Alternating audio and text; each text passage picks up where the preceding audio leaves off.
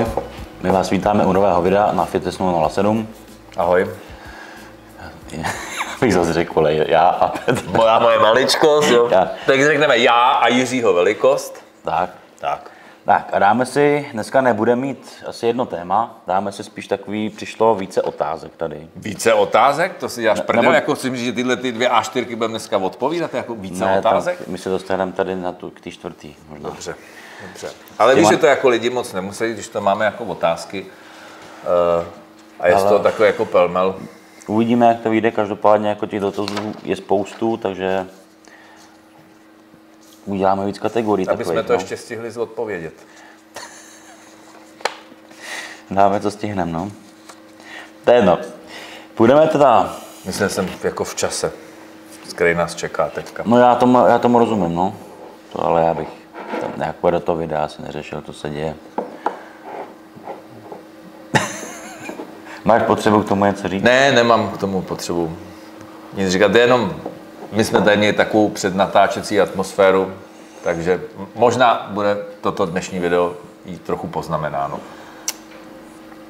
No, možná. Já bych řekl, jenom ještě, abychom to upřesnili. Tohle video vzniká 2 dny poté, co ruský bratr šel zachránit Ukrajinu. No, budeme zkusit být pozitivní, třeba. Ano. Tak jo, my půjdeme na ty otázky. Budeme vybírat, no prostě půjdeme... Vem to, jak chceš, to, asi. To je, dneska budeme seriózní, vážný.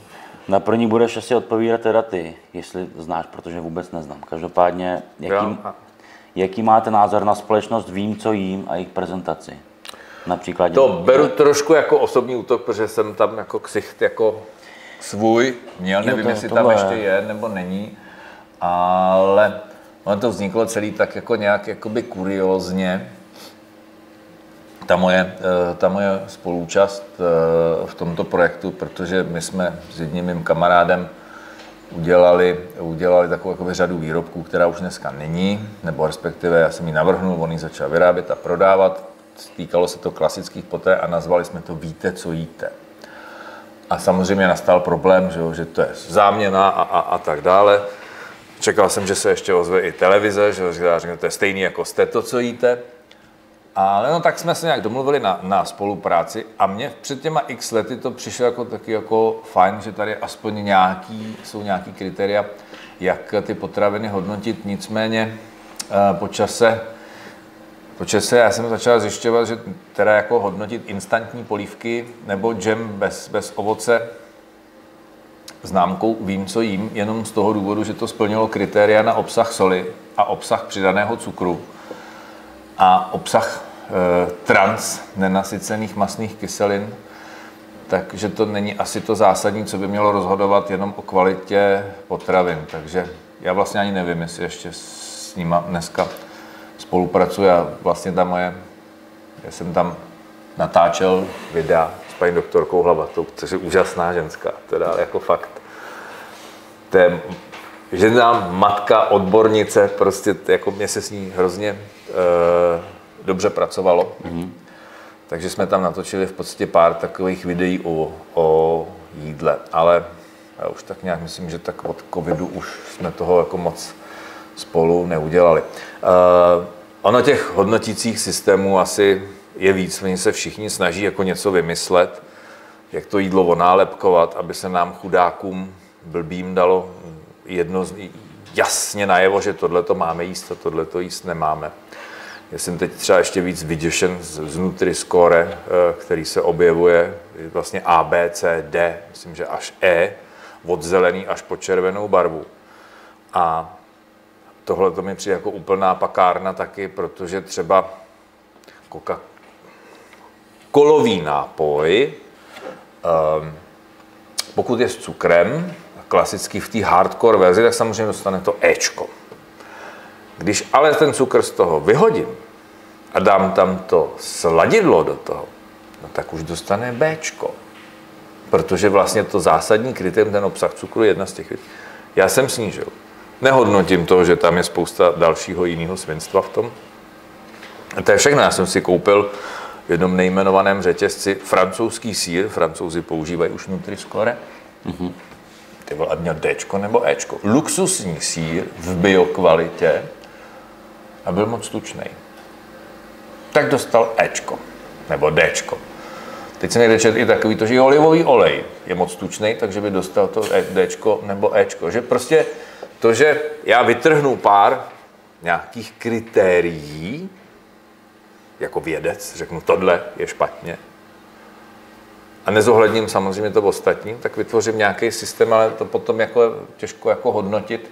Oni se hájí tím, že to není o tom, jako že to máme jíst a nemáme jíst, že nám to říká, tohle jeste jako hodně, takže voda je zelená, že jo, takže pijte hodně vody a zalivejte to Coca-Colou, lightkou samozřejmě, protože tam má to Bčko, a jenom občas si zobněte toho kvalitního, bio, udržitelného síru, protože je moc tučný a má to Dčko nebo to Ečko. A já kdysi jsem si říkal, že ano, asi možná něco takového potřeba, dneska si říkám, ty vole, si každý dělá, co chce v tomhletom. Jestli není vědomý a jako hold si chce jako jíst ty svinstva, který spousta lidí jí, který možná by museli mít XYZ na konci. Kdyby tam takováhle stupnice byla, tak ať si za tu zodpovědnost vemou a jedí si to, a ať si to potom taky zaplatí. Že? Ať už nepřímo formou toho, že tyhle potraviny teda zatížím nějakou vysokou daní, kterou přesunu potom do zdravotního systému, anebo tím, jo, anebo máčka, no vy jste žral XYZ potraviny, no tak já vám možná na poprvé tu pomocnou ruku podám, chápu. Byl jste nevědomý, netušil jste. Než přijde za půl roku, jo, vy jste to jet dál, tak si to zaplaťte. Už teďka celý. Protože už jste byl poučen, byl jste vědomý, že XYZ se nejí. Takže nevím, jestli je ta správná cesta, jako mi neustále něco podsouvat, že tohle je dobře a takhle se to má. Ne dobře, pardon, tohle je správně a takhle se to má. A tohle už správně není, takže to vlastně dělat nemáme a že nás to naše přemýšlení, ten náš selský rozum, jako se z toho vyřadí, že se předpokládá, že všichni jsme takový debilové, že nejsme schopni ty informace přijímat a na základě toho se rozhodnout, že já to musím podsunout, že jo. A tedy, já si myslím, já jsem zastáncem trošku jakoby jiný cesty, což je zvědomování, ale na druhou stranu chápu, že asi většina lidí o to nestojí, takže asi pro ně byla lepší ty písmenka s těma barvičkama. A přesto, že to tam dáme, a to se vsadím, tak stejně budou jíst ty špatný a budou říkat, ale my jsme to nevěděli, vole, že to je blbý. On nám to nikdo neřekl. A proč to teda prodáváte, když je to tak blbý? Za to můžete vy, že? Ne já, že jsem to snědl. Ale vy jste mi to prodali a vy jste mě to neměli prodat, protože jste věděli, že to je špatný. Dobře, takže tak. No. Takže tak. Tak tu otázku si můžu opustit, že si k ní řekl víc, než byla potřeba. No a tak jako, já to jenom zakončím tím, že já myslím, že to jejich pole působnosti už je dneska mnohem širší v rámci osvěty ve výživě, že tam i, jako hezký jsou i hezký informace, že už to není jenom o tom brandování těch potravin, že to je prdel, když to dají na bazálku, že, nebo na něco podobného, na přirozenou potravinu, která jako na ní není nic špatně, ale dostane ještě logo, abych teda jako, ty vole, ona fakt ta bazálka asi je dobrá, že jo? Ne, jako já fakt to neznám. Slyším poprvé tohle, víš, takže proto jsem řekla, že k tomu ani nemám co říct. Jo, takže. Jo. Takže to, teď už vím, co to je.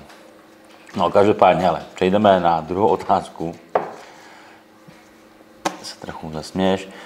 Může být jízda na kole rotopedu považována za pohyb, i když se při této aktivitě sedí? Ne. Rozhodně ne. Přece když sedím, tak se nemůžu hejbat, ne? To je logický.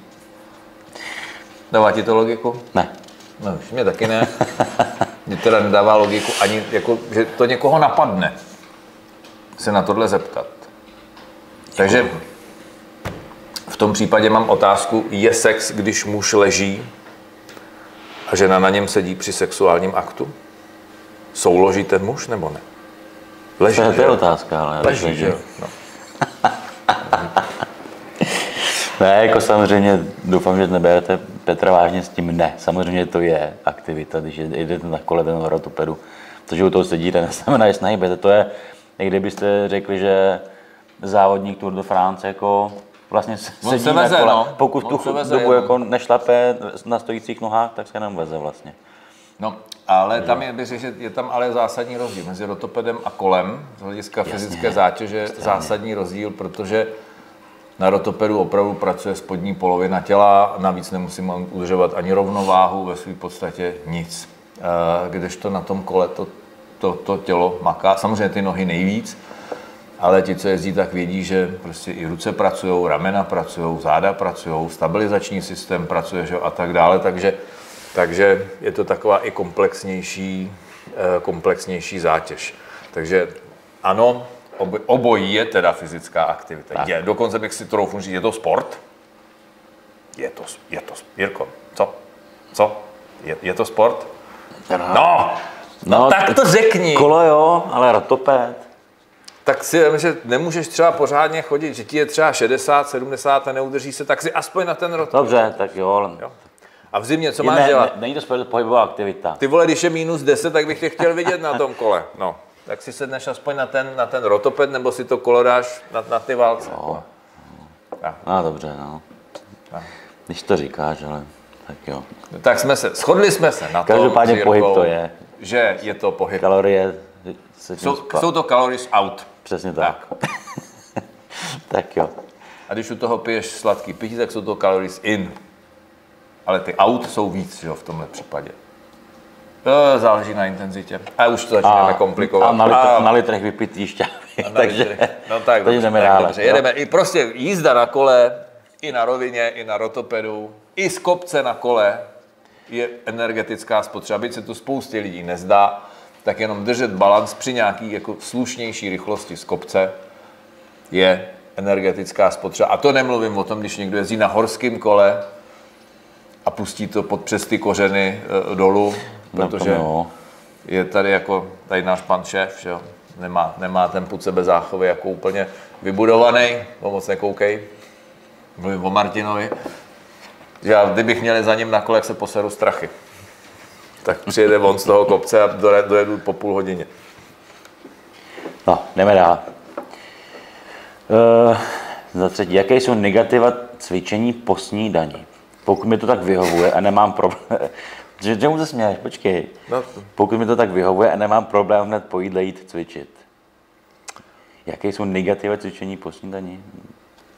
Jako, jestli myslí přímo po snídani, tak jako nevím, jak to ten člověk dělá, já bych se třeba jako poblil.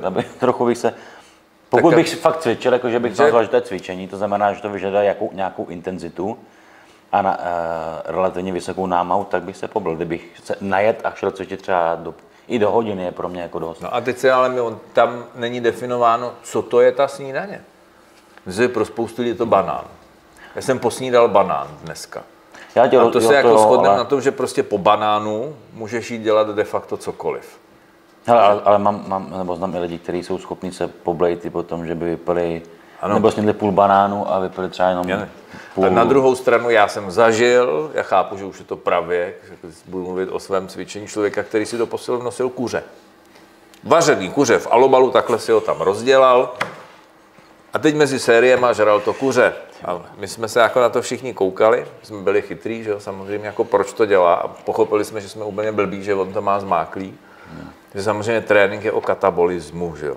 Spotřebujeme energii, katabolizu, že jo, tak on, aby ten katabolismus minimalizoval a o ty svaly nepřicházel, no tak je rovnou futroval tím kuřecím masem, vařeným, bez tuku samozřejmě, bez kůže, že jo.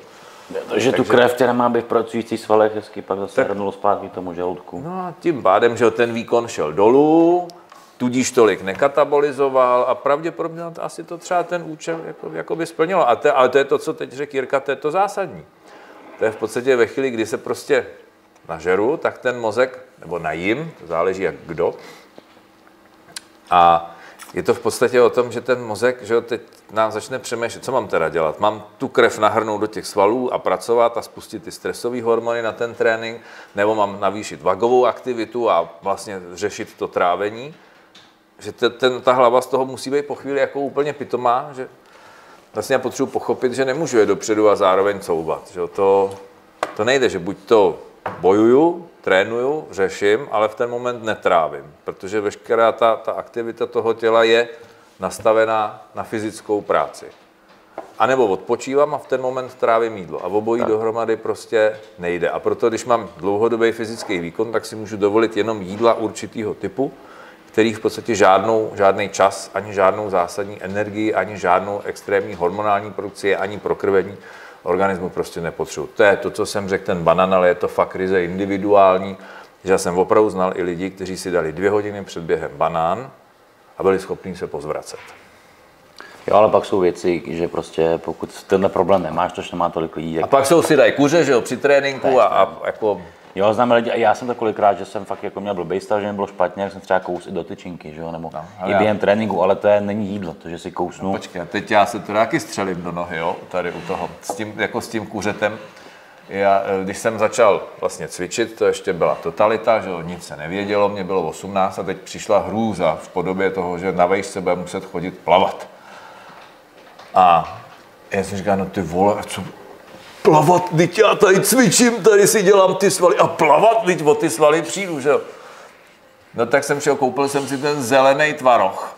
A teď ještě těsně předtím, když jsme tam čekali v tom předsálí, že jo, než nás tam vpustili do té šatny, tak já jsem tam žral ten zelený, odtučněný, hnusný tvaroh z toho staniolu.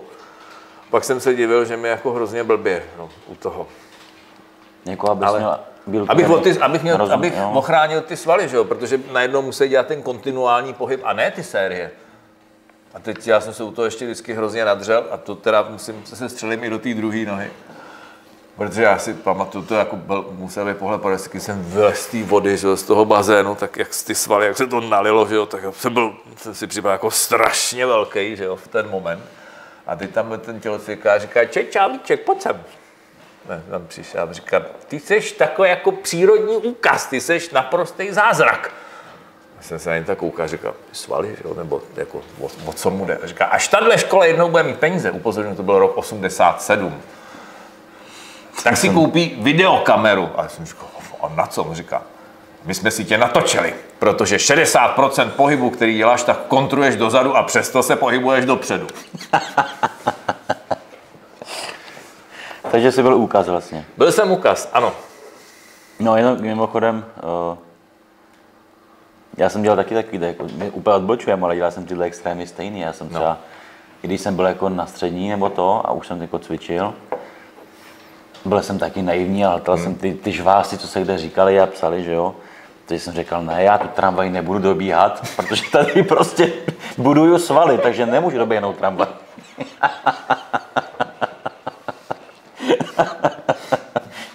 Takže tak, no, a tak jsem to realizoval. Teď jsem si vzpomněl, když za Komančů ještě, jako jak jsem se tady dusil tou vodou, za Komančů, když byly sportovní přenosy a všichni jsme měli ty černobílé televize, tak ten komentátor říkal, a Josefovna Ivánovna vyjela na led, má krásný fialový kostým se stříbrnými flitry a k tomu růžový nylonky nebo něco podobného. Tak já jsem se, jak jsem se tady dusil, ty, co nás budou poslouchat v tom podcastu, tak to neviděli, tak jenom Havlíček po Vackově poznámce na téma, že nebude dobíhat tramvaj, se začal dusit právě přijatou tekutinou. No ale počkej, aby jsme to teda pochopili to ticho, víš? Ne, jo, to mi nedošlo, že vlastně lidi poslouchají, který jenom podcasty, takže nevidí. Ne, bylo ticho, jo. No, nebylo hezký, ale... Aspoň chvíli jsem držel aspoň... Musím vždycky myslet něco, co ti přijde vtipný, aby se chvilku mlčel. Ale ne, já jsem rád, že mluvíš. Ty máš tolik informací v hlavě, že potřebuje rád ven, ale...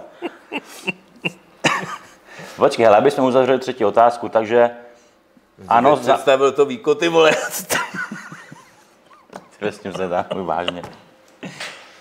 Situace je vážná, nikoli však zoufalá, no, tak jak to budu potřeba tak přistupovat. Smích léčí. Jo, to určitě. Ale pojďme uzavřít tu třetí otázku, takže za mě... Už byla třetí. No, to byla třetí. No, koukáš, viď? No, koukám. Určitě jsou negativy, i když vám to vyhovuje, tak za mě je negativu mít cvičit i hned po nějaký větší snídani, protože, jak říkal Petr, buď se chce soustředit na to trávení, anebo na tu práci prostě. A když budete cvičit a to tělo bude zmatený, chce trávit to kvantum jídla, co máte v žaludku, tak úplně to není optimální ani pro ty svaly, že to práce, jak říká, ten mozek nebude vědět, co má dělat dřív, jako co si zvolit, jestli to cvičení, anebo to trávení, protože obojí je zásadní. Cvičíte z nějakého důvodu, že to někam chcete posunout, ale zase trávit jídlo je dost zásadní zase pro proto cítit se v pohodě a strávit to, co teda už jakoby s ním, abych mohl budovat ty svoje. Takže víš co, ono tím, jak je ta doba jako rychlá, tak všichni se snaží všechno dělat naraz, aby se to dalo všechno stihnout, že jo, takže já to jako chápu. Ale viděl jsem jednu holčinu cvičit. Tak jsme to neuzavřeli ještě dobrý. Ne, takže říkáš dělat víc naraz. No, a ta ano. Cvičila takový ten leg press cihličkový jenom, dala jsem ten míč závaží. A já snad to pokojně a četla si knížku přitom. Takže no. Ta zvládla dvě věci jako najednou. Takže všechno tak jde. To já jsem slyšel něco mnohem horšího. Jeden můj kamarád mi vyprávěl, že při souloži jeho žena si u toho čte časopis. Nevím, co je horší, jestli číst na leg pressu. No, nebo... dobře, dobře. No, to bych jako nechtěl zažít, ale... Já nechtěl jsem to komentovat. Jako ta síla, no. Tak tam jsou dvě vysvětlení, možná jich bude víc. Tak jsou lidi, kteří zvládají dvě věci najednou. Jedno je frigidita a druhý je neschopnost. Frigidita na straně ženy nebo neschopnost na straně muže, že si radši budu číst tu knížku. Já když mi to vyprávěl, tak jsem si vzpomněl na ten film, myslím, že to bylo ještě blbější, než jsme čekali, jak tam souložili. A dělali toho jako potomka, který by mohl, jakože by ho předhodili, že to je potomek něčí jiný, aby zdědil něco. A ona tam byla opřená o to zábradlí a říkala, soudruhu vedoucí, už to bude. To jsem fakt neviděl. Pane vedoucí, já už nevím. To je jedno. Ty řekneš jako to slovo soudruhu v tom kontextu toho, co se děje, tady všechno. To je jedno. Jdeme dál. Hele, čtvrtá otázka. Je potřeba hned po cvičení si něco dát k jídlu, když jsem se před cvičením najedl a velký jídlo... Pro ty, co nevidí, Petr opět vypli vodu. Co je to? Čemu se směješ teď? Počkej. Ne, jako to na sebe krásně navazuje, tak on se nacpe před tréninkem, že odtrénuje si a pak řeší, jestli teda po tréninku tak se má najíst, protože ještě najezený z před toho tréninku. Jiný. I když ono to vypadá, že to může být stejný člověk. No. Ale i kdyby nebyl, tak počká. No, to... Jako mě z toho vyznívá to, že se před tím tréninkem přežere a pak má problém, že se to do něj nevejde, protože to jídlo díky tomu tréninku prostě nestrávil.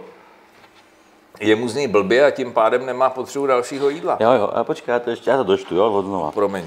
Je potřeba hned po cvičení si něco dát k jídlu, když jsem se před cvičením najedl a velké jídlo, večeře, oběd, budu mít cirka za hodinu, dvě po tréninku.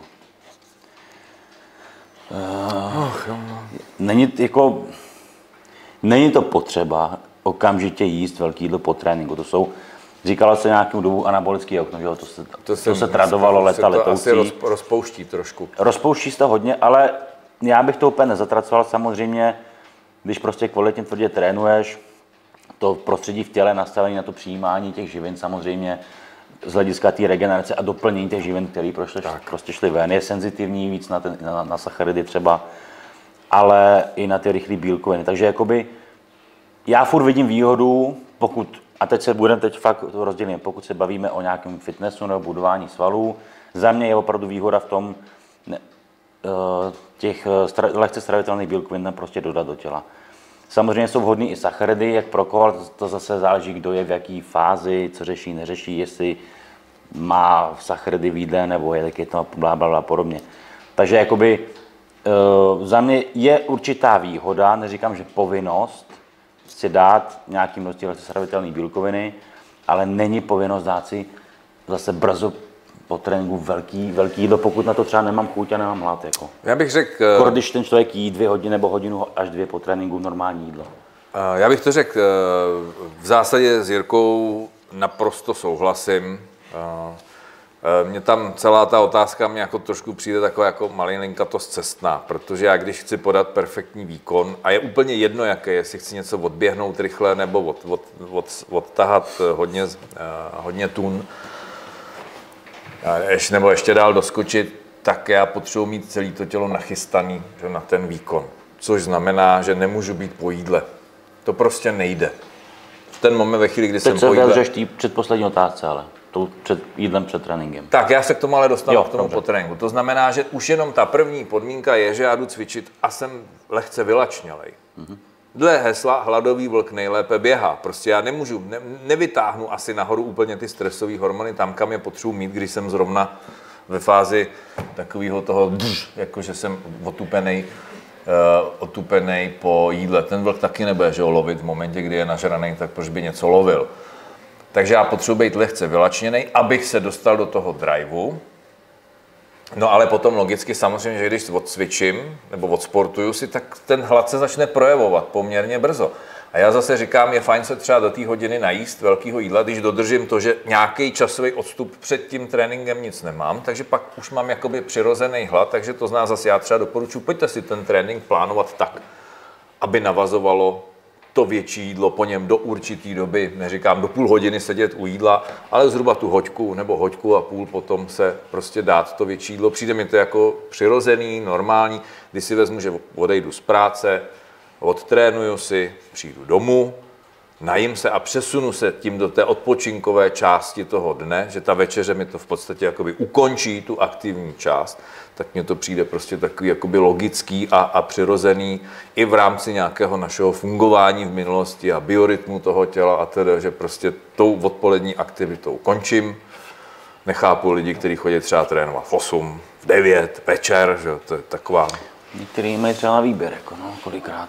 Já vím, ale to je potom o tom zvážení si těch priorit toho, že hold ten organismus se potom třeba dobře nevyspí. Protože já ho znova restartuju a než dojde k tomu jako uklidnění, že teď si vím, že spousta kluků chodí třeba hrát hokej v 8, v 9, protože není jinak volný let. A pak ve 2 ráno čumějí do stropu a říkají, ty vole, nemůžu spát. Že já jsem unavený jak sviň, ale prostě nemůžou usnout, protože pořád ještě ten jejich tělo se restartovalo a jede znova v pracovním módu, takže jasně, když to udělám jednou za 14 dnů, tak se to asi jako úplně nezblázní, když to udělám ve 20, v 25, tak se to jako vůbec nezblázní, ty věci představím, že bych to dělal já každý týden, no tak moje děti jsou brzo sirotci, že? Pravděpodobně. OK, shodneme se v tom, že je fajn se prostě po tréninku najíst, ale rvát do sebe jídlo v momentě, kdy jako nejsem úplně hladový. Ale tam může být jedno ale, což bych pak vyřešil potravinovým doplňkem, jinými slovy nějakým proteinovým, to o čem mluvil Jirka. Prostě ve chvíli, kdy mám těžký trénink za sebou, potřebuji rychle regenerovat, potřebuji to tělo rychle obrátit do anabolismu, z toho katabolismu, no tak v ten moment jako opravdu třeba nemám chuť na jako velký jídlo, ale ten protein prostě vypiju. Takže za mě je to o tom, ano, když tam mám protein, dám si protein a třeba i za hodinu a půl, potom si dám jídlo, ale ty první živiny už jsem dodal, a to, jak říkal Jirka, i s těma sacharidama, jo, to záleží na tom, co děláte. Tak po bojovém sportu, když si dám boxerský trénink hodinu a půl, no tak potřebuji určitý množství sacharidů, zároveň s tou bílkovinou, že když pojedu 6 hodin na kole, no tak tam ty bílkoviny vůbec nemusím rvát tolik, ale potřebuji tam hlavně sacharid, když budu po silovém tréninku, tak potřebuji dominanci bílkovin. Že? Jestli se to dá tak jako jednoduše a říct jako pochopitelně. Zjednodušeně, jo, pokud to máš říct v globálu, tak ano. A pak ty specifika, to už bys musel pracovat s každým podle jeho potřeby. Jasně. Jo, jasně. Takže takhle určitě a víc tomu moc není potřeba, co dodávat, si myslím. A já už jsem dneska, člověče, zjistil jednu věc. Já už nic nikomu nehejtím a nic neříkám, že když mi někdo přijde a řekne, že se perfektně cítí, že si dává, nevím, nějaký nesmyslný doplněk stravy a že cítí, že mu to roztálí, pregeneruje, tak přestože vevnitř vím, že to je blbost, tak už to neřeknu. Že bych mu zničil ten placebo efekt. A to se nedělá, že? To se prostě nedělá. Já teď tomu člověku jako můžeš zbořit svět, jako. Jasně. Ale hlavně proč ničit něco, pro toho člověka je funkční, protože to placebo nebo nocebo, nebo proč mu ještě z toho, co bylo předtím placebem, mu najednou vytvořit nocebo, že? A poškodit ho, takže že to už jako v hodnocení. Já už jsem dneska velmi opatrný a teď jako jsme se tady před natáčením bavili o rozumu v troubě, který jsme natáčeli s Romanem Vaňkem, tak já teda musím říct, že za některé věci už dneska bych si tam jako roztrhl hubu a nakopal se do prdele. No, že jako natáčet ve vrcholném egoismu tento typ pořadu jako není úplně ideální. To ne, ale je super, že si to přiznáš tohle. Jo, což by někteří naši kolegové nikdy nepřiznali, že se mýlili nebo že změnili názor na něco. Vlastně, proč někomu rozbíjet to, že hubne po teplý vodě? No tak jako jestli je zvyklý někdo pít teplou vodu a má pocit, že z toho hubne, tak jo, tak pít dál teplou vodu. Nikomu já si tím neublížím, když budu pít dál teplou vodu, pokud teda si nebudou dojícnu vařící vodu 100 stupňů, tak to asi potom jo. No ale no promiň, ale že si u toho tématu sám se vzpomeň na ten boom obrovský, když jako se začal propagovat karnitin jako takový. No jasně, u toho a ty lidi byli schopni odřízat, že ztratili třeba 12-15 kg za měsíc. Ano, a jak jsou nadrajvovaný, já jsem furt chodil a říkám, do prdele, ty vole, jak? to bylo třeba při dávkách 1 gramu no. Karnet? Jako, no. A byli by ti schopní to prostě, ne to a prostě... Pak se ty vole najednou objevily studie, že vlastně vůbec nikdo neví, jestli se to do té buňky dostane. Ale všichni, ale spousta lidí na to přísahala, protože hezky emotivně napsáno. A to je ale přesně jak to placebo, jak je dokonalý v tomhletom. A jak nás ty kokoti, vole, jak nás kódujou do toho noceba, že, aby jsme se všichni rozpadli. A to mi teď, já jsem někde něco natáčel a teď mi tam, jsme se bavili o tom, jak ta budoucnost jde, jak ti bude odezdávat ty vlasy, ty vzorky, že jo, furt něčeho, budeš mít ty čipy a ono ti bude chodit a doplň draslík a doplň tohle a přidej si tohle a přijď si pro léky, že jo, protože ti hrozí cukrovka. Jak to bude jako super. A já jsem se na to tak koukal a říkám, to jsme v prdeli. To jsme pacienti od téhle chvíli teda v tom případě jako úplně všichni, protože i ten zdravý člověk, který se bude dobře cítit, tak mu najednou přijde hláška. Dochází ti draslík, hrozí ti arytmie, měl by si přidat tabletku, že a ty jdeš a když si vzít tu tabletu a si říkáš, ježišmarja, něco se mnou je, že? A už přestáváš věřit sobě, svýmu tělu, začneš se spolíhat jenom na tu techniku, která tam je. A to říkal, a to si neodpustím, a to si neodpustím, říkal Jarda Dušek, krásný příběh z jedné rakouské nemocnice, i kdyby si to vymyslel, tak je to fakt jako prdel, jak se spolíhá až někdy moc na techniku, kdy tam ležela paní na stole, která jim vypadla, že jo, tak se jí snažili jako nahodit, tak ji v podstatě oživovali a paní furt nenaskakovala. Až do momentu, kdy si sestřička se vohla a zjistila, že se jim odpojil kabel od EKG. Bába normálně žila, oni ji oživovali, ale věřili víc strojům, takže se jí snažili nahodit, přestože dejchala, přestože jí běžela klasicky srdeční činnost, tak prostě stroj ukázal, že je mrtvá, tak ji oživovali. Je to ale... Možná trochu smutný, ale... Jasně, to je ale přesně to, že ty máš spánkový monitor, že ráno vylezeš, cítíš se výborně, dobře jsem se vyspal, podíváš se na ten protok a říkáš, ty vole, chyběl mi hluboký spánek, že jo. Vlastně jsem si myslel, že jsem spal 8 hodin, ale de facto jsem spal jenom 6, protože podle monitoru jsem se budil.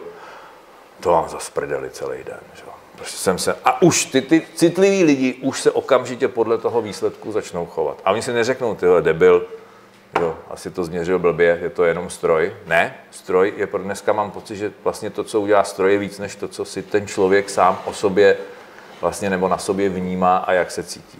Od jaký otázky jsme to teďka utekli pro Boha? Od toho jídla po cvičení? Ježišmarja, Jozef. A nevím ani proč. Já taky ne. Jo, já vím, přesto placebo, nocebo. Jo, jo, jasně. A tak, no. Dobře, můžeme dál. Víš, teď jsem zhejtil, teď mi došel, jsem řekl, že nikoho nechci hejtit, teď jsem zhejtil toho člověka s tím kuřetem a jemu to asi fungovalo. Já myslím, že mu to nefungovalo. A myslím, že sám moc dobře pochopil, že mu to nefungovalo. Třeba to tak dělá teďka i po 30 letech. Nevěřím tomu. 35 letech. Mě bylo 18 v té době. Ježíšmarja. Bylo. Mhm. No a teď jsi rozumnější. Hezčí. Zdravější. Chytřejší. Je od tebe větší zájem. Myslíš? No vlastně. No to je fakt těch 18. Už máš svý postavení, ale no. Jak kdy? Myslím, že furt většině těch 18, ale... No to nevím, jo, takhle. Tohle postavení nemyslím, jako. Až teď jsem to pochopil. No, proto říkám... Tak tam máš nějaké biohacking. Dám si biohacking, on nestojí, ale přístroj píše, že stojí. Ty jsi nic necítila? Jo. Přístroj říkal, že vše fungovalo. No, hele, já bych, půjdeme radši dál. Tak půjdeme k páté otázce. A zase ještě jsme furt u toho jídla. Je něco špatného na večeřích, typu krupicová kaše, ost? Ty vole, on bude furt dneska plivat tu vodu. Protože on vámi nepohrdá, jenom prostě dneska mu ty otázky přijdou asi srandovní. A některý jsou prostě takový... Ono to kolikrát vypadá, že to je strašně jako banální otázka, ale pro nás třeba je, ale... Nebo občas lidi řeší až jako moc, jak to říct, kulantně. Pičoviny. Ne, jako... Já myslím, já bych to řekl tak. Doteď jsme se měli až moc dobře. Takže jsme měli prostor na to řešit píčoviny. Tak. Jasně, ale počkej, který nabobtnali do mamutích rozměrů, že jo? Protože prostě už jsme přestali řešit to základní, o čem je život, o čem je žití a tak dále, takže řešíme, jestli mám večeřet krupicovou kaši s lžičkou másla, nebo se dvěma lžičkama. Já bych zase to nebyl úplně tak jakoby razantní, protože to, že jsme... Ne, to já nechci teď znevažovat tu otázku, jenom jako chci říct, že fakt jako mnohdy řešíme píčoviny. To řešíme. Upínáme se ale... k detailům a neřešíme. Ale když se vrátíme zrovna k této otázce, tak to je, seš tady ty a jsem tu já. No. My známe nějaký svý názory a lidi znají třeba naše názory. Ale pak jsou třeba další jiní borci, a kteří řeknou, zásadně nesmíš jíst sacharidy na večer. Nebo jiný holky, přesně. Nebudeš jíst po pátý. Tak. Večer jednoduchý cukry v žádném případě. Takže pro takový lidi samozřejmě jako, tak můžu si dát tu krupicovou kaši, nebo ovesnou kaši večer, nebo je to špatný, nebo není to špatný. Takže ono, víš co, internet je přelcený všema odborníkama. Já se omlouvám, chápu, na co teďka náražíš, takže omlouvám se těm, co se na to zeptali, že jsem u toho vyprsk.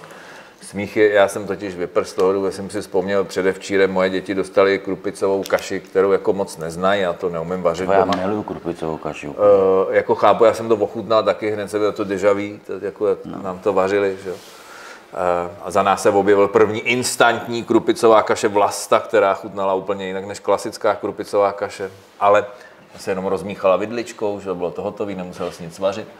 Možná to existuje ještě teďka, ale já bych řekl, že to je takový to, že potřebujeme pochopit, jako v jakých situacích se možná ta krupicová kaše jako večeře hodí a v jakých ano. ne. A pro koho vlastně ta kaše byla původně vytvořena. A rozhodně to nebyla pro kancelářského tvora, který se ráno přesune něčím do práce a tím samým se pak přisune z práce.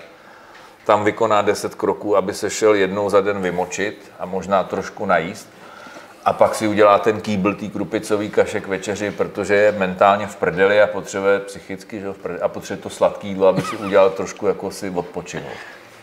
Přijde ten, no. To je nový pohlaví, kancelářský tvor. Ty vole, nebuď zase genderově korektní, ty vole, že bychom vytvořili další pohlaví. Ne, to tak tak dobře, já jsem nechtěl tvořit novýho tvora, tak já jsem kancelářský muž nebo kancelářská žena. Je to tak správně? No. Kancelářský to neznám.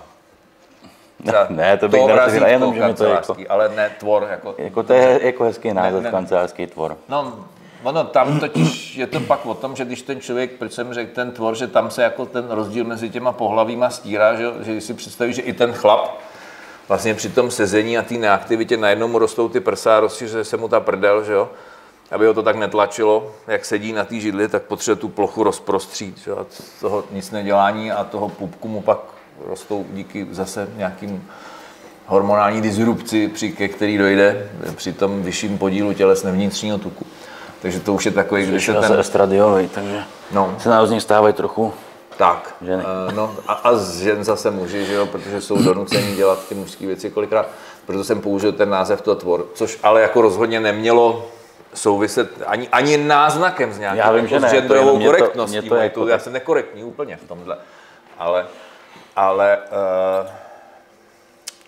souhlasíš s tím, že se muži a ženy od sebe odlišují anatomicky hned na první pohled? Že já jsem ještě jako ta zastaralá doba, nebo to generace, která věří jako na dvě pohlaví. No. Já taky, no. Takže... No počkej, žížaly to mají dohromady třeba, no, to jsou hermafroditi, ale taky musí mít být chvíli kluk a chvíli holka, jinak to nejde.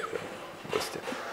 Ale dobře, no tak tím jsem chtěl jenom říct, že pro tyhle ty lidi tohle to není úplně vhodná večeře, že ano, když budu celý den dřít na poli, tak pak se mi možná ta krupicová kaše večer jako hodí. Docela hodí, jako taková ta energeticky velmi vydatná večeře, abych se do druhého dne zpamatoval. Nebo když teda nebudu celý den dřít na poli, ale dám si celodenní někde výšku, že jo, nebo procházku celý den, tak proč v ten moment to nedat, anebo naopak třeba neudělat z té krupicové kaše ten dezert, že jo, potom jídle a tak dál.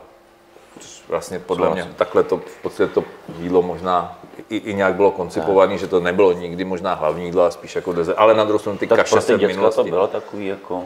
Jo, tak to bylo takový to máma nechce, co budeš večeře, ty vole, mě se nechce krupicová kaše. Takže to bylo jako samozřejmě velmi častý, jenže taky si vem ale míru pohybu, ty to vlastně nepamatuješ. Já jsem zapomněl, že... No počkej, pamatuješ zase jako... Jasně, ale přece jenom tam... Tehdy, když tady měla auto každá třetí rodina nebo čtvrtá, protože na ně byl pořadník, a vlastně jedno auto zapodelo za půl hodiny, tak všichni ty haranti, že jo, lítali venku. A protože všude byli soudruzi, příslušníci, tak ani kriminalita jako žádná moc velká nebyla, takže jsem mohl klidně to dítě vypustit. Já byl kluk z vesnice, že jako dítě jsem furt libel na vesnici. Právě, ale v ten moment... Když jsem byl u táty zrovna, nebyl jsem jako v Praze. Tak. Ale to je potom takovýhle jídlo tam jako docela sedne, že jo, pro to dítě, když fakt je celý den. Víš, to jsme jedli na bočka, dělali taky tu meltu, ne? My jsme řekli kafíčko, meltu a do toho jsme lámali chleba, anebo rohlík do toho. Jirko, uvědomuješ si, že teď jsme tady za úplný jako vykopávky a staromily, ty vole, rohlík nalámaný v meltě? To bylo výborný prostě, to jsem jedl jako dítě. Jo, no tak já to jako chápu a teď si vem, že jako už chápeš to moje déjà vu, když ty moje děti dostali tu krupicovou kaši na návštěvě? A teď já jsem si blíznul, že ty kaši a říkám, ty vole, to bylo dobrý. Strašně. No, každopádně, když se k tomu vrátíme, ty jsi to říkal dobře, je třeba si definovat, za jakých okolností si tu krupicovou nebo ovesnou kaši chci dát večer. Protože tady fakt se píše o večerním jezení. Tak. Takže jak říkáš, kancelářský člověk, který je v kanceláři celý den, tak nejenom, že krupicová kaše, ale ani pro něj ve finále jako... Ani tu večeři nepotřebuje. Tak, nebo spíš jako sacharidovou večeři prostě nepotřebuje takový člověk. Tak. Ale pokud přesně se zase, když tady třeba můžeme navázat na tu předchozí otázku, třeba jídlo po tréninku, i když peš trénoval večer, tak je krupicová kaše úplně skvělá. To posypeš to kakaovým proteinem, že jo, místo kakaa, máš tam všecko. Osladíš to umělým sladidlem a chcípneš. Pardon. Dobře. Proč tam budeš spát umělý sladidlo? No, já jsem zapomněl, on je v tom čokoládovém proteinu, to sladidlo. Nebo si tam dáš granko. Je po tréninku, to se smí. Ne, tak jako, pojďme to zase zvážnit trošku. Já tam dám máslo, sundám tím ten glykemický index trochu. To je fajn, ale zase tam je potřeba rozlišit, že vnímavost buněk vůči inzulínu i po tréninku je prostě větší, než když není. To znamená, člověk, který fakt se jakoby nehejbe, tak Jirka to řekl tady jasně, tak si nezaslouží nijak zásadně sacharidovou večeři. Protože za prvé tu spotřebu neměl a za druhý tím neustálým sezením a kolísáním inzulínu ve stresu, protože kolísá cukr, že jo, v tom sezení při stresu, že jo, nádherně.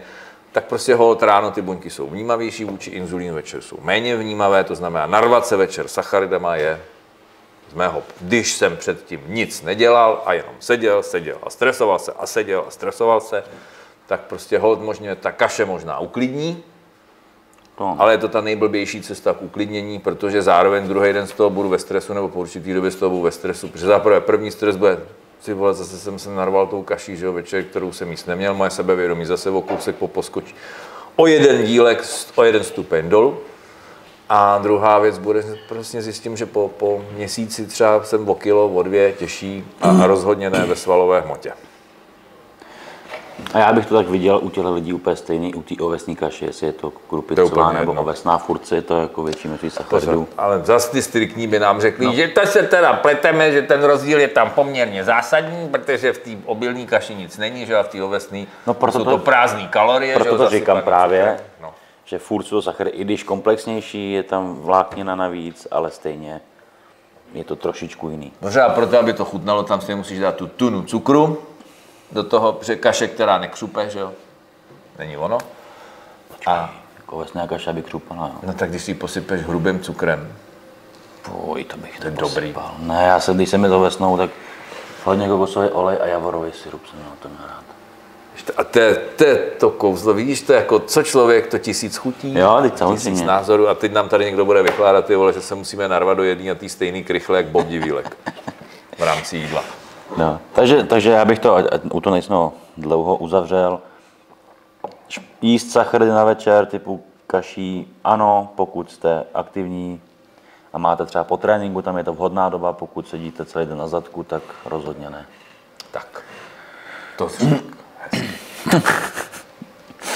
Tak jo, otázka číslo 6, mnohdy Už se nedostaneme od číslo 6, to jedem. No dneska ani ještě nemluvíme ani hodinu, no, bacha, si to sleduju. Jedem rychlejš. Teď pozor, jo. Tady něco pro tebe taky. V kolika letech nejdříve pan Havlíček skutečně doporučil případnou změnu v úpravě stravy a pohybu u dětí dospívajících? Ne. Například začít chodit do posilovny a začít nějak více zasahovat do stravy, kalorie a podobně. Je to takové to doporučení třeba nejdříve až od 15 let nebo nejdříve v 18 letech, až je ukončen růst například u dívek? Asi tomu jako úplně nerozumím. Je to trošku, pardon, teďka to nechci to znevážit, ale jako malinka to mi to vyznívá, tak do té doby se na to vyserem. Nebudem to vůbec řešit, ať si to dítě dělá jak chce a pak mu to budeme násilně upravovat. Ne? Myslím si, že ta otázka je fakt pojatá toho typu, že hodně lidí si myslí, že takhle zasahovat do jídla dítěte, tak můžeš třeba až, jak když máš občanku. Víš, jako, že v tu dobu se jako mění úplně organismus toho člověka.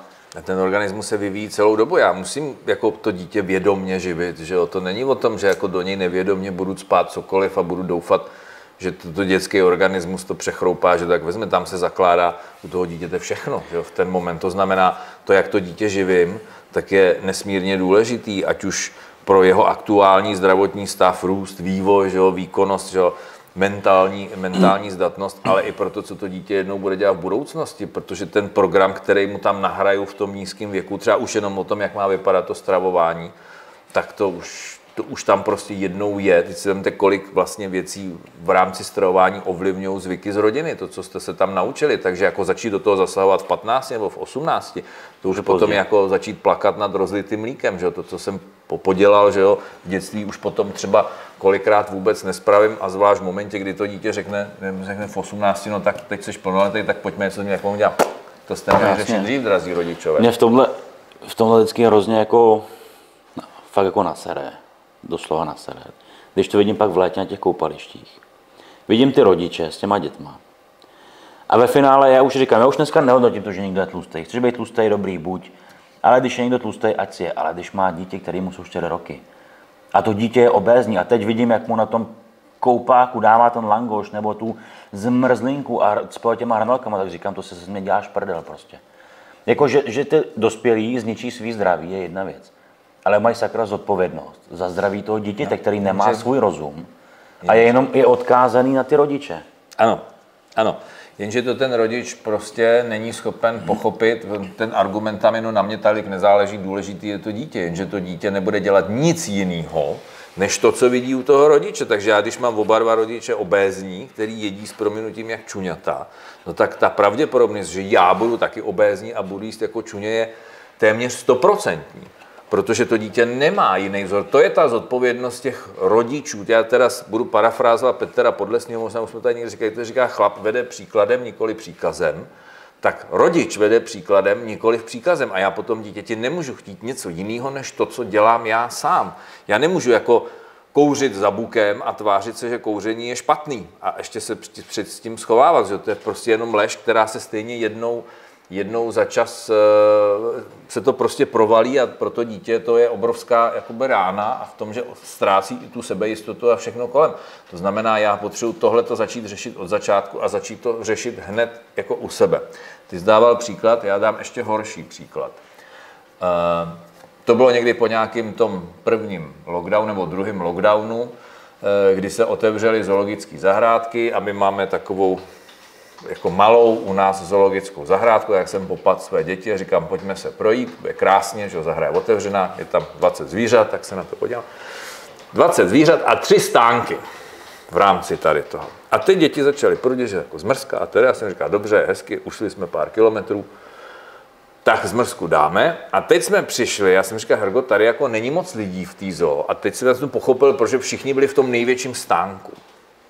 A ten výběr tam samozřejmě byl jenom z určitých typů jídel, smažené hranolky, smažené nugety, smažený sýr a potom nějaký sladkosti, limonády a tedy. A teď já jsem se tam rozlítl a říkám, to nám to tady jako přirostlo, ta populace. Že tam nebyl nikdo štíhlej, tam byli už všichni s nadváhou anebo obézní. A tak my jsme si tam vystáli tu frontu, já jsem si s těma dětma, že si teda s tou zmrzkou sednem a tak jsme si byli nuceni, protože nikde nebylo místo sednout ke stolku, kde seděla taková jako obézní rodinka. Velmi obézní matka obézní otec a ještě nějaký obéznější, nevím, co to je, asi strýc. A teď tam seděla taková ta obézní růžovoučká holčička, narvaná v těch krajkových šatičkách s tím kulobrcíčkem na hlavě. A žrala tam ty hranolky s tím kečupem. Omlouvám se za to slovo, protože to se nedá jinak nazvat. A teď ta maminka to tam jako do ní ládovala ještě, a teď si dej, a teď jsme tady prošli tu zoologickou, která má asi 300 metrů, že? Pořád, ať máš nějakou energii na cestu zpátky, že? A teď holčička řekla zásadní průšvihovou otázku. Maminko, já bych chtěla jít na trampolínku. A nastalo zděšení, jo, v ten moment. A teď přišlo to, jak té holce to jako vymluvit, aby na tu trampolínu nešla. A nechceš mrzlinku? Místo té trampolínky, tam taková velká venkovní trampolínka. Ne, já chci na trampolínu. Říkal, to bude průšvih, že jo? Tato holčička, že jo, narvaná těma hranolkama, že jo, na té trampolínce. Ne, holčička si jako držela na svém, prostě máma dala na výběr, buď trampolína nebo zmrzlina. Holčička si prosadila trampolínu. Tak jsem říkal, výborně. Ty utekly asi 3 minuty a maminka celá rozářená táhla holku na zmrzlinu. Že jo? Na té trampolíně došly. Ale jí se povedlo za tu cestu jí přesvědčit o tom, že se nemá hejbat a že si má jít radši dát tu zmrzku. Takže, případ, jako no. Tohleto, a teď si položíš otázku, co je horší. Jestli to, že někdo občas tomu dítěti vlepí, v odůvodněném případě facku za něco, nebo ho plácne přes prdel, a nastaví mu ty pravidla, anebo jestli tohleto programové v podstatě ničení zdraví toho dítěte. Z lásky přece. Já ho mám tak rád, tak já mu dám ty hranolky a dám mu to blízátko a dám mu tady tohleto. Tak co je horší?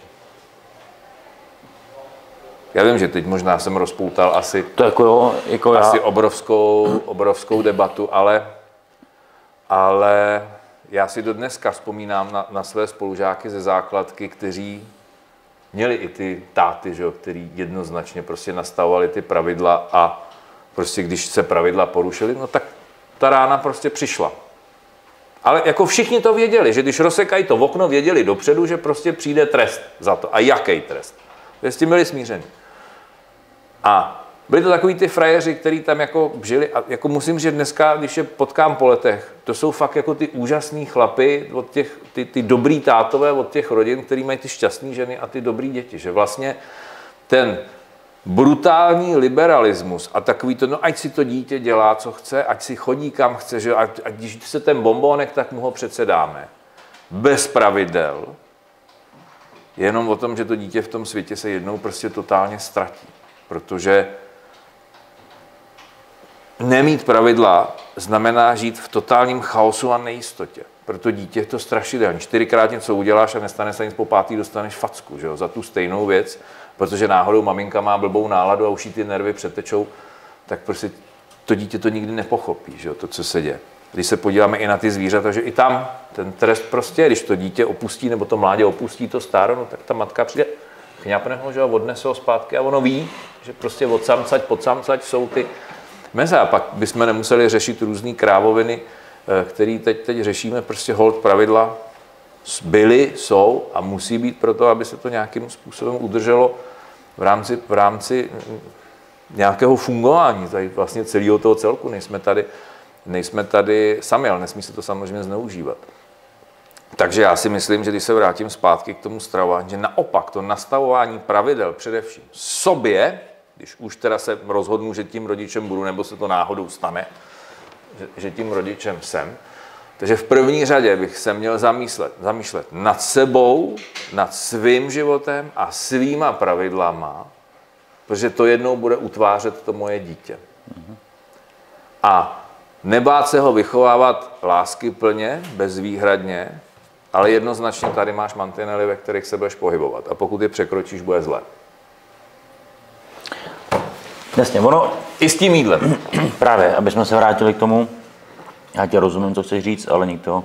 Já si naliju vodu s dovolením, jenom pro posluchače, že jo, ty to věděl. Ale s tím jídlem souhlasím. Takže, a já vlastně vůbec nemám nic proti tomu dát jako ukazek nelep. Ať mi pitný režim, až mi jde pitný režim, tak já vlastně mám vůbec nic proti tomu typu, že dá dítěti děkuju hranolky nebo to, ale Počkej, až budeme natáčet téma o rostlinných volejích, už jim nedáš. Ne, takhle, ale rozuměj, jde o ten princip, já si taky dám něco dobrýho. Jasně. Sakra. Ale jde o to dát jim ten vzorec toho odmala prostě, že budeš jíst tyhle týdla, protože to, pro tyhle lidi to není to, že jdou do zoologický a tak si dáš, protože jsme zoologický, ne, oni takhle jí normálně každý den ten děti. Já vím, ano. To je ten zásadní problém, ne, že jim to dají zoologický. Ale že oni to by tak nevypadali. Jinak by tak přesně nevypadali. Takže tam to nastavení toho jídla je takhle každý den. To jenom, abych jakoby k tomu řekl svůj názor. Ale co mě tady zaráží víc, ty si říkal, že tě zaráží v té otázce, že na to nemáš čekat do 15 na to jídlo, no. Ale tak je, že ta otázka, jako, kdy jakoby měnit přístup k pohybu.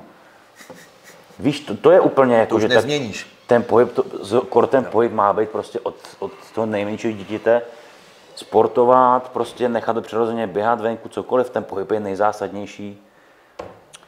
Jako, tam není, že si řeknu, tak do 15 ho nechám válet se na gauči a od 15 teď ho kopnu do prdele, budeš válec tlustej, no, tak se tady rozmazil dost, tak vypadni a začne něco dělat. Co ten chudák tam potom může začít asi tak dělat? Jediný, co je, propadne do beznaděje a do totální ztráty sebevědomí, protože prostě nebude nic umět. Bez chybou od malinka blbě.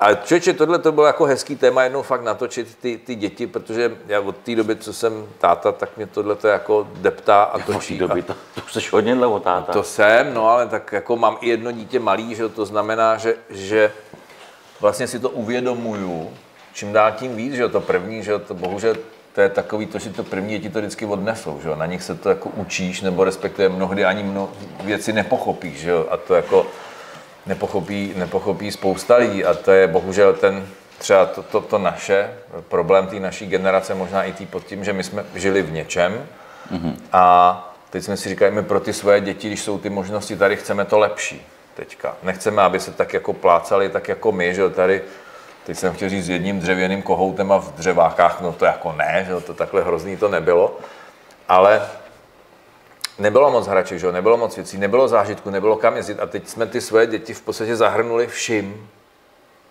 A pak se strašně divíme, že ten harant se chová, jak se chová, že je prostě sobecký, že se neumí sám za sebe postavit, že není schopen si věci řešit, protože všechno dostal, protože neměl žádný pravidla. Protože se nenaučil fungovat pod nějakým režimem, že jo? Nenaučil se bojovat sám za sebe. Jo, ty máš bebíčko, pofoukáme, tady máš bombónek, neplakej, že to je v pořádku, že jo? Takže a pak se strašně divíme to, že to dítě, jako když se dostane do krizové situace, nejen do krizové situace, do nějaké situace, kde je trošku v nekomfortu, to já s tím neumím nic dělat, že jo? V ten moment. Protože nemá to sebevědomí, protože jsme v uvozovkách z té opičí lásky k němu za něj vyřešili úplně všechno. A pak jsme na něj ještě nasraní, říkali, blbeček, ty vole, není schopen ani sám zase se postavit, nebo tady něco, on neví, co to je zodpovědnost v 17 letech. A jak to může vědět, když ho to nikdy nikdo neučil?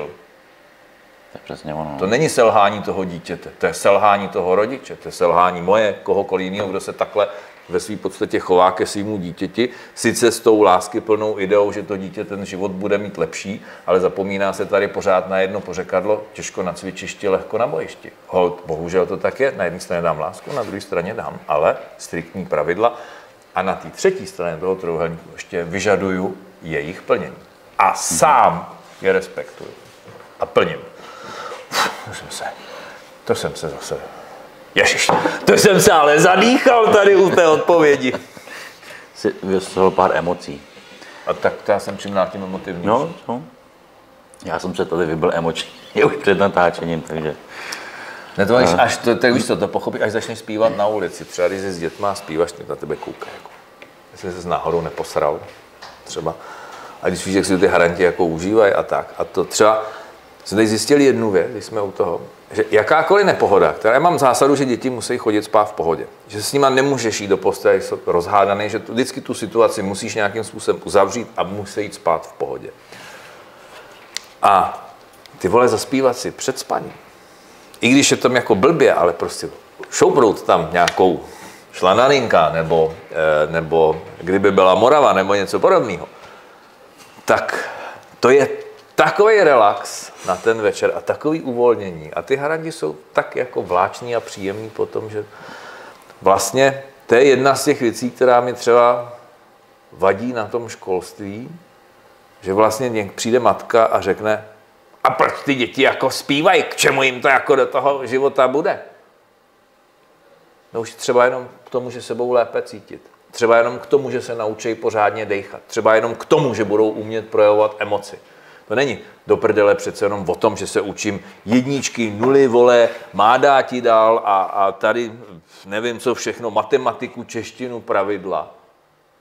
Ale že to dítě musí umět žít a musí mít emoce a musí se umět postavit samo za sebe a nesmí se bát projevovat ty emoce. Pak se tady ty vole všemu furt dělá. Máš vždycky to téma školství tak jako emotivní, bys měl dělat ministra školství, ale... To, tak v tom případě já bych byl genderově strašně korektně řekl, že tam musí 50% chlapů do toho školství a že to bude půl na půl, protože ty chlapy v tom školství strašně chybí, ten mužský vzor tam prostě není. My jsme úplně zmizeli pomalu z mnoha oblastí života našich dětí a výchovy našich dětí. Já si pamatuju, když byl na škole učitel, ty vole, to byla modla. To byl prostě pan učitel, že jo? My jsme neměli teda učitele, měli jsme skupinového vedoucího. Mladýho kluka. Byl o 10 let od nás, jo? Takže my jsme byli osmáci, nám bylo 15, mu bylo 25. Na něm byla prdel to, že nikdy nebyl ve straně ani v pioníru, ale dělal pionýrského vedoucího, taky přišla revoluce, okamžitě začal podnikat. Zdravím tě, Karle Churáni. Ale to byl taková osobnost a třeba pro mě tehdy v tom dospívajícím věku fakt takový chlap, že já do dneška se s ním vídám. A jako píšeme si, on posílá ty konspirativní věci všechny, že? A tak. Ale prostě byl to někdo, kdo mě v tom životě jako výrazně ovlivnil. A to byl jeden jediný chlap na té škole, který prostě nám zařídil temnou komoru, zařídil nám výlety, zařídil nám stanování, že? A tak dále, a tak dále. Ty ženský to nedělají, že? Ani to od nich tak nebereš, ale ten chlap, že? Tohleto je ta mužská a ženská role, kterou do prdele my se tady snažíme za každou cenu smazat. Pardon.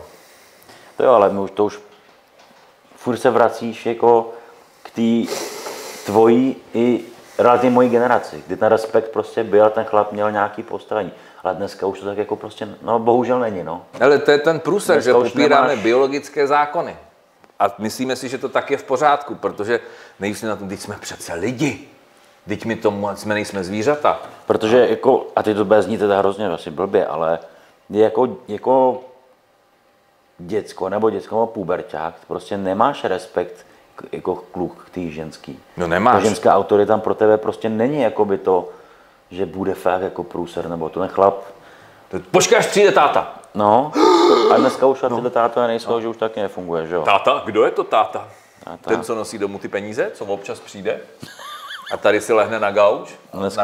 Dneska už nosí peníze mámy, že jo? No. Což je jako proti mu nic nemám vůbec, ale jako mluvím o těch prostě největších problémových klukách, který jsou v pubertě, v uvozovkách, že jo? Tak když tam jako nemají to nějaký respekt k nějaký té autoritě, tak je to pak jako těžký, no. No jasně, ale to potom, pak zas na druhou stranu ty naše ženy chodí a říkají, ty chlapy nejsou, kde máme koho vybírat, ty chlapy jako zmizeli. No, kam asi zmizeli, když je vychovávají všude ženský a my chlapy jsme přestali vychovávat děti a přestali jsme s nima dělat věci, tak a chlapa vychovává žena a dává mu ženské modely chování a ženské zásady, no tak se děvčata nedivte, že potom nejsou chlapy. Tak to je ale zas náš problém, že my jsme se toho dobrovolně vzdali, nechali jsme to na těch ženských, začali jsme dělat, ty vole, jako učitel, to není práce pro chlapa, že jo, a tak dále. A jo, že nám to z toho tak nějak jako tohle to povypadalo, to bychom mohli ještě hodně hluboko do minulosti, ale ten problém prostě hol tady je. A teď ještě navíc průse, že když se chceš chovat jako chlap, ty jsi najednou společensky nepřijatelný, že? Co to jako říkáš, ty vole, to jako nemůžeš tohle, přece to je nekorektní vůči někomu, nebo ty, on si myslí, že je žížala, no tak ho v tom nech, já ho v tom klidně nechám. Ale ať mi necpe jako svoje zásady, jako že tak máme chovat všichni a že musíme jako všichni respektovat a přizpůsobovat se tomu, že je žížala. Tak ať si žije někde ve svém teritoriu, ale neotravuje ty ostatní, kteří to mají nastavený dle přírodních zákonů a podle toho, jak se narodí. Ježišmarja, to jsme ale odbočili jako úplně někam jinam.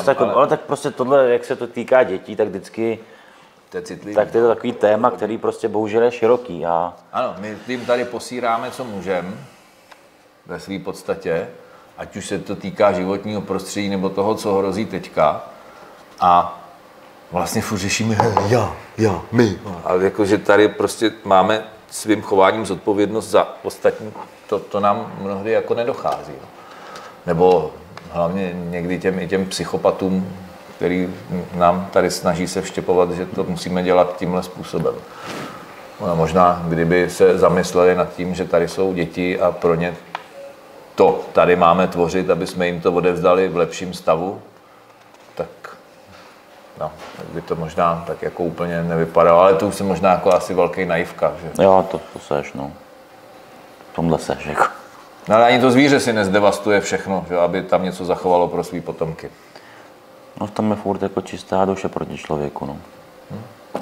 No, ale pojďme dál. 7. otázka. Už máme hodinu. Jo. Nebo něco přes. No, rozhodně tohle budou otázky na více dílů. Mhm. Hele, co si myslí Jirka Vacek a Petr Havlíček o józe a meditacích? Myslíte, že to patří k relaxaci a zdravému životnímu stylu, nebo je to pro vás jen takové ducha placebo?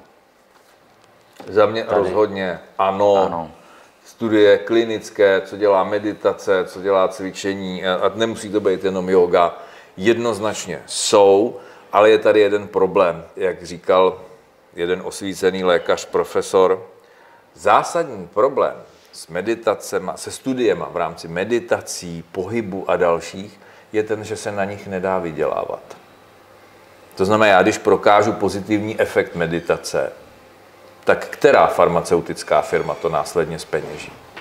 Žádná. To znamená, budu dávat peníze do výzkumu těchto věcí, když se mi nikdy nevrátí zpátky? No nebudu. Kdo by to platil, že jo? To stejný je pohyb. Proč by měla ortopedie třeba, nebo nevím kdo, platit pohyb, studie, když potom nebude mít ty pacienty, že jo, do toho, nebo respektive neprodá ty umělý klouby a ty léky, že jo, na záněty. To znamená, ano, je tady spousta studií, které nám říkají spoustu věcí, protože se na nich dá vydělávat. A bohužel spousta věcí, která by zlepšila kvalitu života lidí, na kterých se vydělat nedá, tak se prostě asi nedělají. Nebo když se náhodou udělají, tak se třeba neprezentují, nebo přijde jiný odborník, který řekne, ta studie není validní, protože metodika byla špatná, počet účastníků byl velmi nízký a vůbec bylo moc teplo na tuhle studii, takže výsledky nejsou pro nás akceptovatelné. Tak. Já s Petrem souhlasím a myslím, že k tomu není co dodávat. Tady jako za mě není o čem. Rozhodně to svý opodstatnění má a velký. Ano, ono, kdyby to bylo nefunkční, tak ty zdraví národy, kteří jsou zdraví, výkonní, štíhlí, dožívají se vyššího věku, tak by to možná přestali dělat, kdyby to nefungovalo. Ale třeba ty národy, kterých se teď začínáme trošku bát, tak oni jsou možná silnější už jenom z toho důvodu, že dělají ty věci, které jsou přirozené a dělají se tisíce let a neopovrhují jima a nemají to za ezobláboli nebo nějaký nesmysly, protože mají tisíce let vyzkoušeno, že to funguje. No. Tak, tím jsme asi odpověděli. Jo, to není, co rozebírá více. Já bych to uzavřel tím, že pro nás je to ale něco trošku jakoby atypického, protože tady se to nikdy moc nedělalo, že to nejsou naše klasické praktiky, takže to většinou moc neumíme a dost často nám uniká ten smysl. A ono upřímně řečeno začít meditovat v době, kdy honem, ještě tohle a tam to musím si dělat, tohle musím dělat, tam to koupit, tohle dodělat, tak jako a teď někdo řekne ty vole, a tak si sedni na 20 minut sedni a dejchej a nemysli. To neumím ani 10 vteřin, protože rovnou tam jede další kino, že jo, v té televizi. Myslím tady v této hlavový. Tak, jdeme dál. Tak, tady bude otázka, která bude taky možná trochu na díl. Každopádně, co mám dělat, pakliže mě kamarádi a přátelé v okolí vždy po nějakém mém rozhodnutí k něčemu zesměšňují, nebo se mi to snaží rozmlouvat svými argumenty? Stát si za svým. To už není úplně jako výživě, to už je to prostě fakt psychologie trošičku. Já bych to řekl, že to pramení já tam mám na to svoji jednu tezi, kterou mi potvrdilo mnoho žen, že to tak je. V ženském kolektivu, který není úplně v dobré kondici, že se jedna z žen rozhodne, že začne hubnout. A si říká, a neobjevuje se náhodou nejenom víc chlebíčků a bombónů a pozvání na večeři. Říká, no, objevuje. A říkám, víte proč to? Říkám, no, nevím. Říkám, protože se snažíte o něco, co by chtěli všichni ostatní. A teď si říkají, ty vole, co kdyby té máně se to náhodou povedlo. Ona bude lepší než my. Ona nám ukáže, že my na to nemáme. Tak pojďme ji stáhnout zase hezky zpátky do té šedi toho průměru. Takže vždycky, když se snažíš a nemáš kolem sebe tu vědomou společnost indiánskou, v uvozovkách, která ti řekne, jo, super, to je úžasný, pojď, my tě podpoříme, ale máš kolem sebe spíš ty lůzery, který by to taky strašně chtěli a nedokážou to, tak začnou mít strach, že by ty jsi to dokázat mohl. Takže tě začnou zesměšňovat, potápět a teda, abys to přestal dělat. A pojď a zůstaň s náma a dej si to cigáro a dej si toho panáka, vole, proč to budeš dělat, co? Já jsem jednou, když jsem přestal pít, tak jsem dostal záludnou otázku. Co nám tím chceš dokázat? A v ten moment jsem to pochopil, že to bylo přesně přišla ta odpověď na to, aha, to je ono, ne sobě, co nám tím chceš dokázat, to, že přestaneš pít. Říkám, bavnic. Ten člověk ti dal úplně jasnou odpověď. Ano, úplně. Ano, přesně tak. A pak přišla ta druhá. No ale snad se někdy napiješ. A já jsem říkal, no možná jo, někdy, až bude příležitost. Ale je faktem to, že už jsme se spolu nebavili. To tak je, ale on vždycky prostě pro ty lidi, pro většinu lidí je snadnější rozmlouvat někomu něco, než prostě nechat nějakého člověka v nějaký iniciativě, byť třeba špatný, ale který chce vybočit z davu a udělat nějaký krok k něčemu, co pro něj je jakoby lepší, ale ty ostatní to prostě jako nemají tu sílu, už třeba jenom vyjádřit svůj vlastní názor a stát si za tím, tak tě jako vždycky budou chtít, nebo vždycky vás ty lidi budou chtít stahovat k tomu, jak říkáš, toho šedýho průměru, prostě jako toho, proč by měl někdo vybočovat a být jako svým způsobem lepší než jakoby ostatní, že jo. Protože ten člověk to vůbec nemusí dělat, že chce být lepší, nebo nemá to dělat proto, že chce být lepší než ostatní, ale že on sám chce sám sebe posunout nikam jinam, kde se bude cítit komfortně. A to zase to říkal, myslím, že to říkal Nislav Zelený nebo někdo, Atapana, kdo jezdí vlastně mezi Indiány, a říkal takovou příhodu, kdy Američanka jako říká, že se tam setkali, bavili se a říká, já jdu, máme oslavu. A říká, co budete slavit? A říká, no narozeniny. A on se jim tak dívá a říká, a vy slavíte narozeniny? Říkal, no, to je taková jako významná událost v životě. A říkal, jako, a v čem jako je to významné? Což má narozeniny, jako že se narodil, v čem je to jako významný? Říkal, no tak to, jako my to tak máme. A říkal, a vy jako neslavíte? A říkal, jo, slavíme. A říkal, a co slavíte? To, když se někdo stane lepší. A říkal, jak to víte? No, on nám to řekne. A my to oslavíme. Že? A to my tady přesně nemáme. Jak ty se staneš v něčem lepším a... Jo. Proč? A proč to děláš? A jako, co tím jako chceš? Jako, co tím sleduješ? Jako, no, chci být lepší, že jo, trošku. A v ten moment vyvoláváš v mnoha lidech to zděšení, že jo. Protože já si myslím, že to je přesně o tom, že každý člověk vnitřně ví, že ty věci dělá mnohdy blbě, že žije blbě v tom zahnilém smrádečku, že jo, a tak dál. A že by chtěl možná něco jiného. A ty mu to najednou ukážeš. Ale taky mu zároveň ukážeš, ty vole, ona to je práce. A já jsem jí schopen. A jemu dojde, že on ne. A on to nechce vidět, že ty seš ten, kdo toho je schopen. No tak se ty dveře zavřou, že? A už nejsi zván. To tak je. Ty těm lidem dáš, těm okolo tebe, který o tobě pochybují a rozmluvají ti to, tak jim vlastně ukážeš, že oni oproti tobě vlastně nemají tu sílu, mají tu slabost. Protože ty jsi to dokázal jenom svojí silou a pílí. Soustavností, ale ty lidi... Proč se upalovaly čarodějnice v minulosti tady? Že? Protože to byly ženský, který byli chytřejší, ano, který víc věděli a ty ostatní se jich prostě báli, že jo? Tak... Protože by dělali něco, co oni nechápou, ano. Ano. A znamenalo to pro ně něco jako špatného, ale vždycky, když někdo vybočuje z davu, no, tak prostě taky to bohužel tupý stádo prostě jemu se nelíbí. Jako. Hele, já když byl 89., tak tam byly dva slogany, které mě se strašně líbily, které se občas objevily. První ten byl velmi častý, který zněl Československá televize lže, jak když Rudé právo tiskne. A ten druhý, a ten jsem viděl jenom jednou, ale pamatuju si ho do dneška, a ten zněl: z hlav se setnou ty, co přeční, za to průměrní jsou věční. Třeba to je až jako děsivý tohle, co tam máš. No, ale mnohdy bohužel pravdivý. Je to silný, no.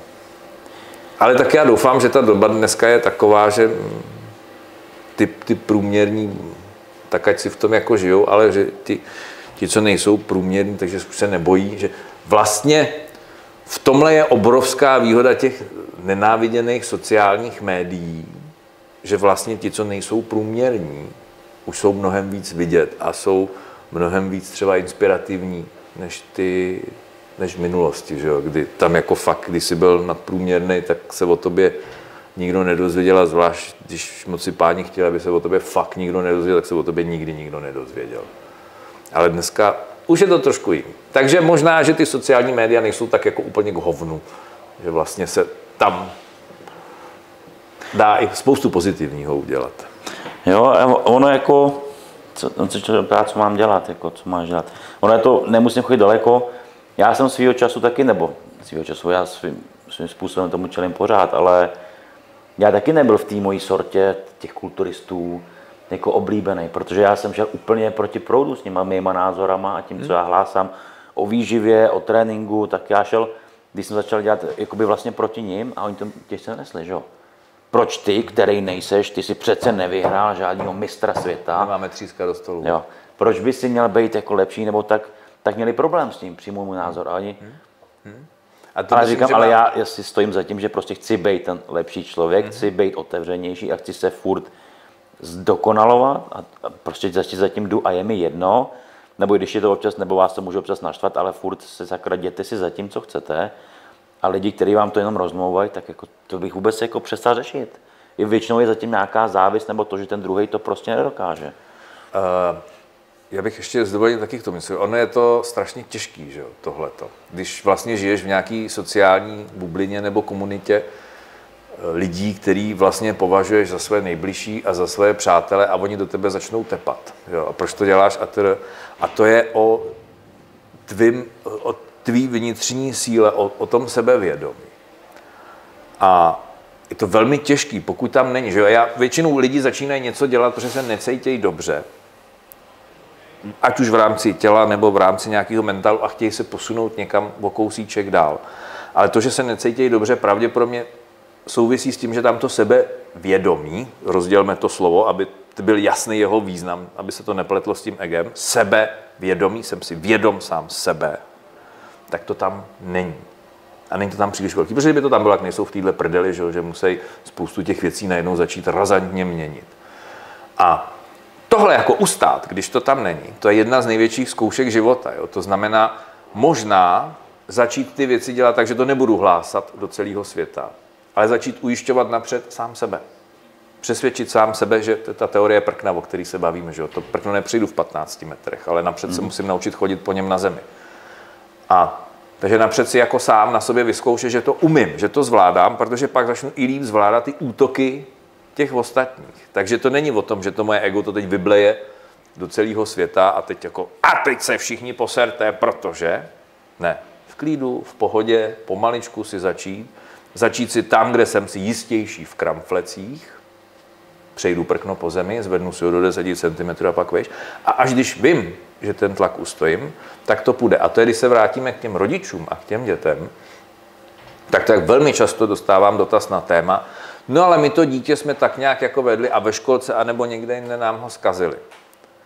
A to je ale přesně o tom, že když vybudovávám, vychovávám doma to zdraví, sebevědomí dítě, tak ono mnohem víc potom ustojí ten tlak toho okolí. Že? A nepodlehne třeba tomu a neřekne, neřekne tak dobře, když stojíte všichni, asi to dám. Ale řekne ne, já tady vím, že to se nedělá, tak to taky dělat nebudu. A to není o tom, že to je utopie. To tak ve své podstatě fungovat může. Takže je to, není to o tom, že to dítě budu drillovat, ale že budu v rámci jídla, budu říkat, tohle je dobře, tohle je špatně a nedávat, ale budovat sebevědomí, vysvětlovat. Je to parťák, se kterým já taky tak musím jednat. Mhm. Hezky řečeno. A to je i to moje tělo ve své podstatě. Je to můj parťák, že jo, ke kterému já se teď konečně, pomalu, ale jistě začínám chovat s láskou, s úctou, že to tělo si to zaslouží, abych se k němu takhle choval. Ale zároveň mu naložím občas, že? Aby nezlenivělo, aby bylo odolný. Že? To znám, není o tom, že se jenom rozmazlu v kraječkách, vole, se smetanovým a dortíkem, to je celý blbě, že? To je jak cpu to dítě, že? Těma sračkama. Dyť on by chudinka trpěl a plakal by, kdyby to nedostal, že jo? Co to přece mu nemůžu udělat, takovou hrůzu, tak mu to radši všechno koupím, vole, odspu mu tu hubu, aby mi doma neřval, že abych měl klid. A ještě tomu dám tu nálepku, že to dítě tak strašně miluju, že přece, když ho budu milovat, tak to neudělám, že jo? A to jako můžeme, ono chce ochutnat to ciankáli jako tak strašně moc, tak já mu to dovolím, že jo? On pláče, že jo, tak já mu to teda dovolím, aby neplačil. Je, on umřel. No. Tohle mi tam jako přijde jako to, že tam potom kolikrát ty rodiče řeší, je, on je na tom takhle jako blbě, no. No, ale my jsme mu to dovolili. Nikdo ti neřekne, už potom, ono to bylo jednodušší, mu to všechno koupit a nic neřešit. Samozřejmě. Budeme ještě na něco odpovídat. Já bych tohle, Kryštofe, kolik máme čas? Já no, si myslím. Já bych tohle otázka byla takový jako hezký ukončení. Já bych tenhle díl ukončil, protože jsme trochu dlouhý a ty zbylý otázky si zase dáme v dalším díle. My po obědě, vy v dalším dílu.